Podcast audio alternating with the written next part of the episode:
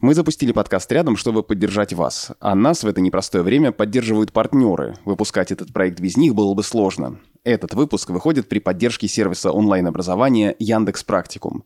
По данным исследования Института образования Высшей школы экономики, 78% выпускников практикума устраиваются на работу по новой специальности. Если у вас сомнения, связанные с карьерой, попробуйте курсы практикума. Вы сможете получить востребованную профессию. Команда сопровождения поможет не бросить обучение на полпути, а эксперты карьерного центра помогут в поиске работы. Все подробности по ссылке в описании эпизода.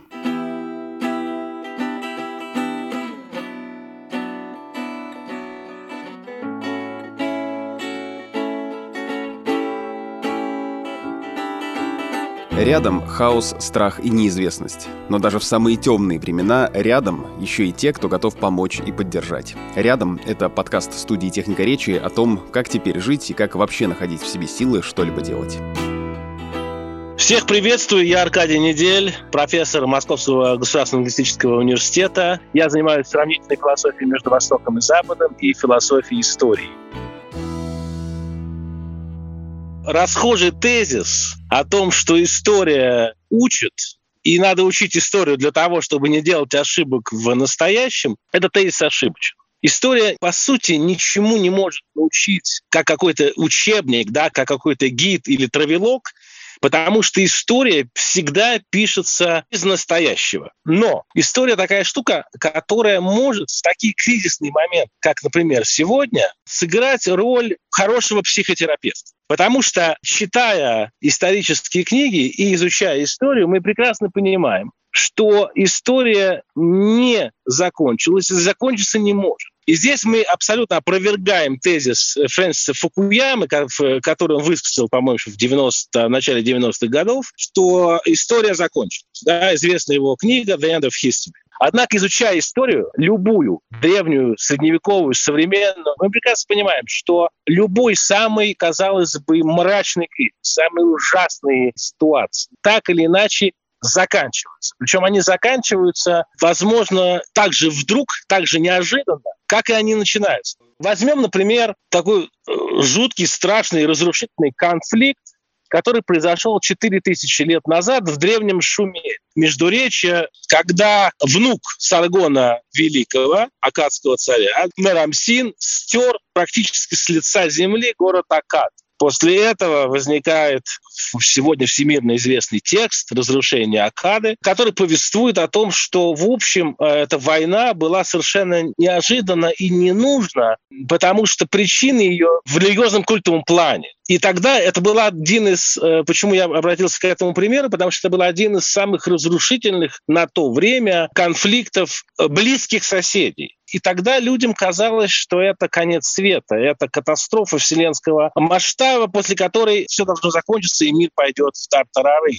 Но этого не случилось. И мы знаем об этом конфликте по вот этому древнему тексту. Подобного рода текстов в этом есть э, такая психотерапия да, в, в, в написании таких текстов, которые необходимы для того, чтобы осознать произошедшее и его пережить. Ну, разумеется, да, лучший пример – это Вторая мировая война, после которой было написано несметное количество текстов. Например, а, немецкий философ Теодор Адорно вообще считал, что после Второй мировой войны невозможно поэзия. Поэзия умрет, ей нечего делать после того, что э, произошло после концлагерей и так далее. Высказывание о трагедии помогает на самом деле выйти из ощущения конца мира – Понимаете, есть всегда два уровня э, рассмотрения подобного рода проблемы. Индивидуальный и как бы всеобщий. Вообще говоря, примирение этих двух уровней, индивидуального и всеобщего, а гигантская проблема, которую пытался еще решить Гегель, ну как минимум. Уже у Гегеля, немецкого философа, этот, этот вопрос был поставлен, как примирить всеобщее с частным. Потому что когда в любом конфликте, да, будь это 4000 лет назад, либо там, я не знаю, 500 лет назад, или там Вторая мировая война, или там даже развал Советского Союза, на индивидуальном уровне нам кажется, что мир закончился, да, история закончилась, потому что мы, э, обычные люди, воспринимают историю как свою собственную историю, как историю здесь сейчас, как историю своих каких-то событий, своей жизни. Что совершенно нормально для обычного человека. Потому что обычный человек не мыслит стратегиями в, в мировом, в планетарном масштабе.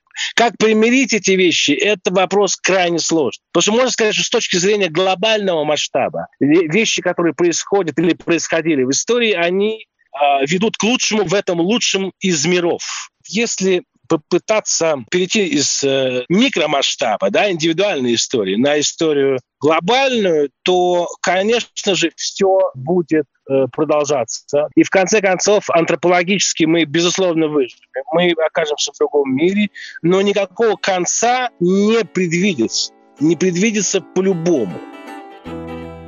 Э, если вот лечить себя сегодняшнего, да, лечить себя от страхов, ужаса, что все закончилось, на мой взгляд, можно расширением масштаба рассмотрения этой проблемы. Возможно, даже будет лучше, чем было, вот что хочу сказать. Потому что, может быть, какие-то вещи, которые таким ужасным, э, болезненным способом решатся, и мир двинется ну, в какую-то более прагматическую и, и одновременно, может быть, более стабильную фазу своего развития.